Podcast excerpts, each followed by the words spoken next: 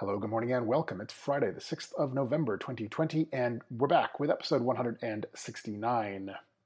I say back, uh, sort of, anyway. I think that most of us are pretty buried neck deep in all this election drama unfolding here in the US, uh, really in the entire world. I know that many of my team are based in the EU, some of whom have fully disconnected from the news because it's just far too stressful and distracting, so I know they are certainly not alone. Uh, anyway, where are we today? Let's see. Um, well, first things first, if you are a fan of this podcast, please don't forget to leave me five stars on Apple Podcasts. And yeah, do be sure to check us out at hoagandco.com. That's H O A G A N D C O.com. So today, episode 169 Hyundai and Aptiv do a thing. I make a mistake. And ghosts learn to drive. All this right now.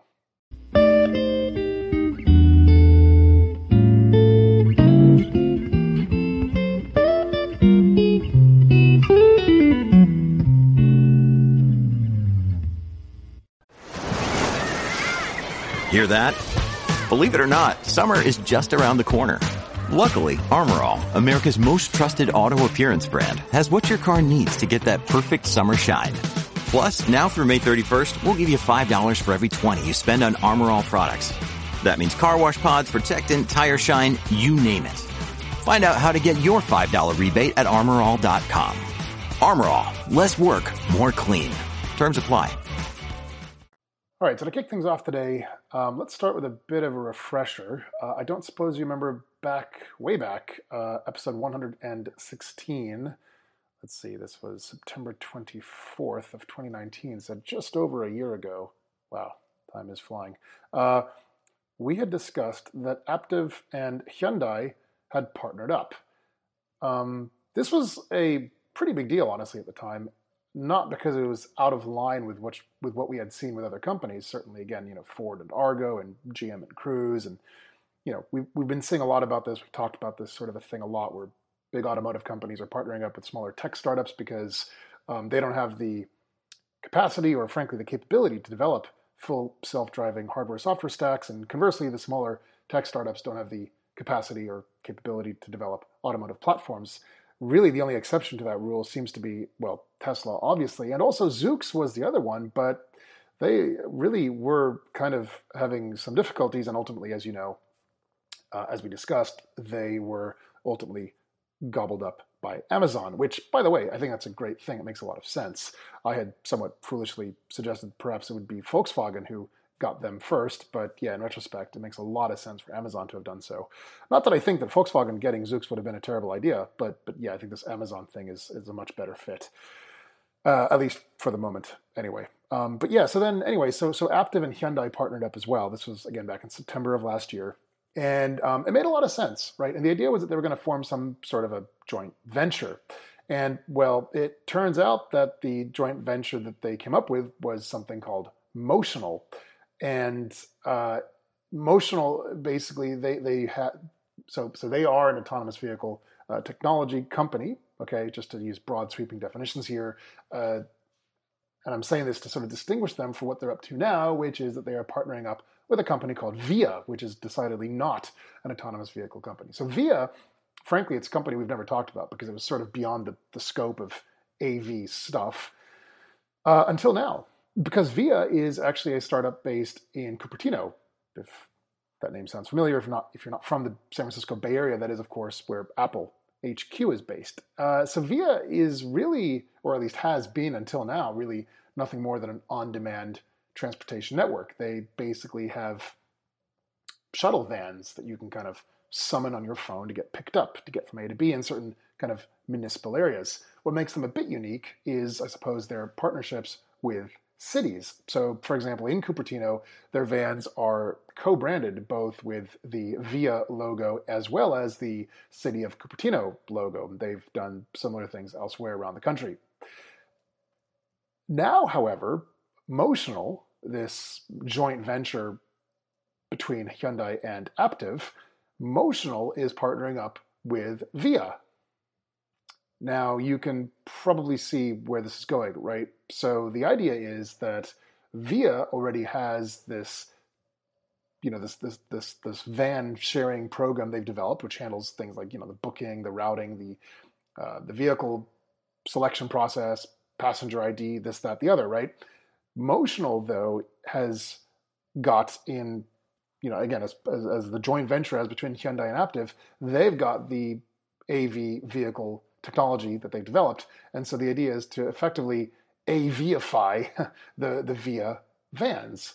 Um, to be super clear, if this sounds a lot like what Waymo are doing, um, yeah, it is. It is effectively the same end result, uh, more or less, anyway. The difference, the, the practical difference, is that there will still be a human backup driver in the driver's seat, at least for now. So to, to summarize, uh, what we're going to have is we've got Hyundai and Aptiv. They partnered up. They created this joint venture called Motional. Motional now is partnering up with Via. Via again is just a minivan sharing service, which now wants to work with Motional to enable autonomous driving capability in these minivans, which will be backed up by human safety drivers. So, this, I think, really is kind of like this kind of epitomizes the nature, I think, of what's happening in the AV space. I mean, again, automotive companies partner up with technology companies, and now we're seeing those partnerships partnering up with ride hailing companies it makes a lot of sense. Now, incidentally, um, back in uh, sometime last year, I want to say around October, Via actually did do a sort of demonstration with Pony AI, which is a Chinese autonomous vehicle company. Um, they did some testing in Irvine, so the so they've obviously wanted to kind of go down this path for quite some time. So to see them doing this now with Motional, with Hyundai Aptiv, makes a lot of sense. Hey, it's Kaley Cuoco for Priceline. Ready to go to your happy place for a happy price? Well, why didn't you say so? Just download the Priceline app right now and save up to 60% on hotels. So, whether it's Cousin Kevin's Kazoo concert in Kansas City, go Kevin, or Becky's Bachelorette Bash in Bermuda, you never have to miss a trip ever again. So, download the Priceline app today. Your savings are waiting. Go to your happy place for a happy price. Go to your happy price, Priceline. All right, so in the last episode, I made a mistake. Sort of. Oscar Slotosch, whose name may sound familiar, he's the co founder and co CEO of Munich based tool qualification company Validas. Uh, he was actually on the podcast back at episode 142, which you haven't listened to, probably do. Um, so Oscar reached out to me yesterday after having listened to my last episode, and he very uh, politely pointed out that um, I may have missed a thing in the news, not an altogether impossible thing to imagine. Um, he said to me uh, that uh, I just heard your last episode about Daimler and your speculations. You might have missed that story. They selected a premium partner. He is, of course, referring to the partnership as between Daimler Trucks and Waymo. Um, it turns out I did miss this. I did miss this story. So I've since pulled it up and I've had a read. And here's the thing uh, indeed, uh, it does look like Daimler trucks. So, to be clear, the trucking division of Daimler, um, yeah, they have partnered up with Waymo. The idea, I mean, literally reading from their press release, they've signed a broad global strategic partnership to deploy autonomous SAE level 4 technology. Their initial effort will combine Waymo's industry leading automated driver technology with a unique version of Daimler's Freightliner Cascadia to enable autonomous driving. Okay, this is great stuff, and I had indeed missed it. Um, thing is, though, this actually makes my this actually makes the previous episode and my thoughts even more. Uh, thing is, though, this actually makes my thoughts from the last episode even more confused. Um, thing is, though, this makes everything that I said in the previous episode even more uh, bizarre because so so so basically what's going on here is is that Daimler is saying we're going to continue to pursue AV efforts, well, pursue not internally, but indeed by virtue of partnering up with, in this case, Waymo, but that they are simultaneously going to abandon such efforts, apparently, with their passenger vehicles. This is weird. Yeah, I'm actually kind of drawing a blank here. So, so again, they, they're going to continue their efforts with commercial trucking, they're going to abandon it with passenger vehicles. I am going to think out loud here and just suggest a few ideas that come to mind. First, there is certainly an argument to be made that if you're going to start deploying any sort of autonomous vehicle technology on the roads that perhaps better to start with perhaps better to start in the commercial space rather than the consumer space right? Maybe start with commercial trucking rather than passenger vehicles. It sounds safer it sounds like less of a potential liability until of course you consider an autonomous truck crashing. Um, there's at least a public perception that there's less at risk with commercial applications rather than personal. And I suppose, certainly from a sheer number of human lives involved, yeah, I think that's certainly true. That's a safe thing to say, I suppose. Um,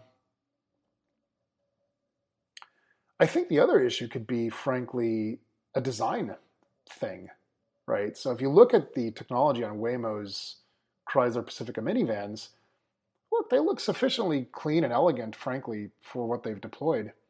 But you still have these massive kits of LiDAR that kind of adorn the chassis of, of the minivan, right? And again, it, it works in that application just fine, but let's be honest, this is not going to work on the next generation S class or even the C class. It just, it's not a thing that your typical consumer is going to be okay seeing in its present form we've talked about this stuff forever, which is that eventually, I mean, this is obviously the interim state of LiDAR, these big spinning cans hanging off of cars like Shrek's ears. These are an interim state of the technology. Eventually, of course, these are going to be scaled down and everything's going to be solid state and they'll be effectively invisible. Speaking of invisible, uh, there was, of course, the Israeli company Innoviz, uh, about whom I spoke probably a year and a half ago or so um, you which had partnered up with BMW. And BMW were supposed to be releasing to the world the first solid state LiDAR equipped passenger vehicle, And new 2021 3 Series that was supposed to be coming out, uh, yeah, actually now ish, I suppose. Instead, all BMW have done is grafted on some monstrous face to the front of all their cars for reasons nobody has any idea why. Um, but yeah, no word whatsoever about the solid state LiDAR that they were going to deploy thanks to their collaboration with Innoviz. Um, my point is, I think that, I think, yeah, actually. So first of all, to you know, to Oscar, if you're listening, uh, a huge thank you for bringing this to my attention.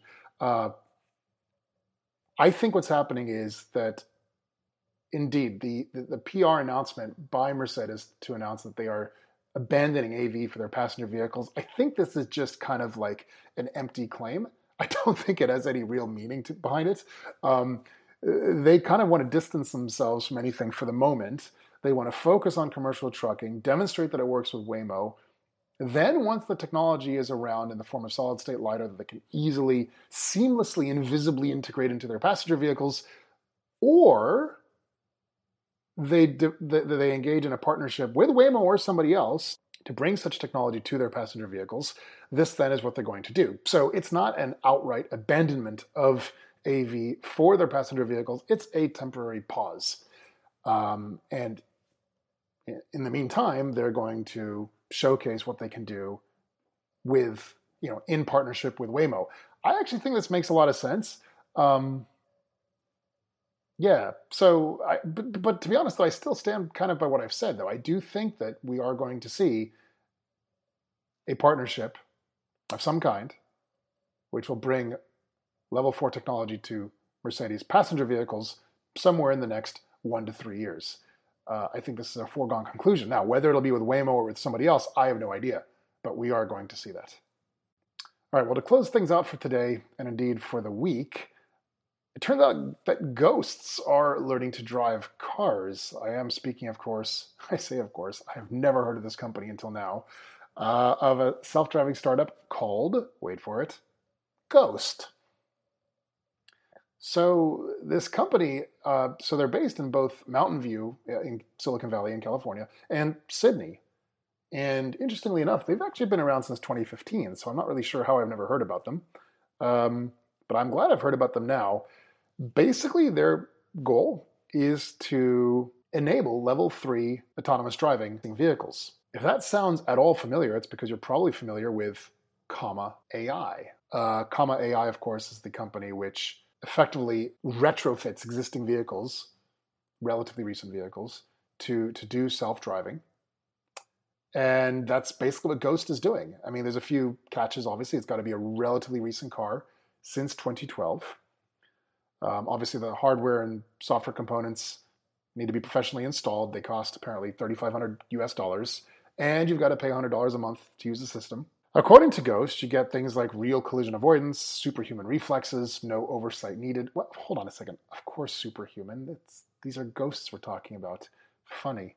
Uh, no oversights needed, no bugs, no glitches. Ha, said no engineer ever. So let's look at what their actual technology suite is, though, right? So apparently they've got eight 13 megapixel cameras. They've got eight 120 degree HD wide angle lenses.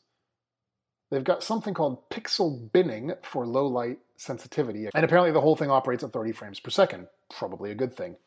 Uh, the computer itself then gets installed into the trunk of the car, or if you're in Sydney, into the boot of the car. It's got a total of 40 CPU cores made up of five 8 core mobile chips. It's got five GPUs and 640 gigs of flash storage. It's also got a heads up display so you can see what's what on your windshield.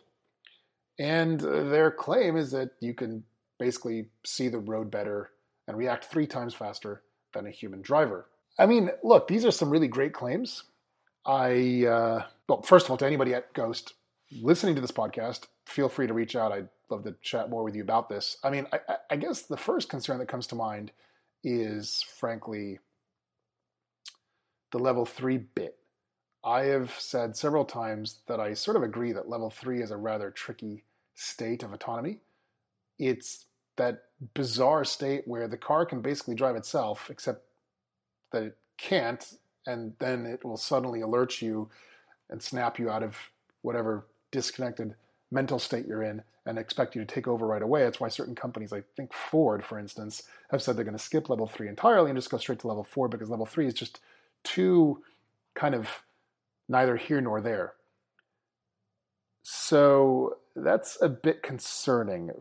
That said, I'm glad to see that there's a competitor to Comma, which admittedly I really need to be. I really I should really dive in and do an episode just on Comma AI. I uh, don't know why I haven't yet. Uh, I should do.